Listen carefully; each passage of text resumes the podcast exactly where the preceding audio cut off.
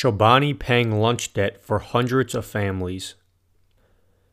Chobani is coming to the rescue of low income families with unpaid lunch debts in Rhode Island. The yogurt company is volunteering to pay over $47,000 of the $77,000 in lunch debt that students have racked up amongst Warwick public schools. The Warwick School District was set to serve some butter and jelly sandwiches to more than 1,600 students with unpaid account balances. Additionally, the company will be donating food and yogurt cups to the people of Warwick. Story found via CNN.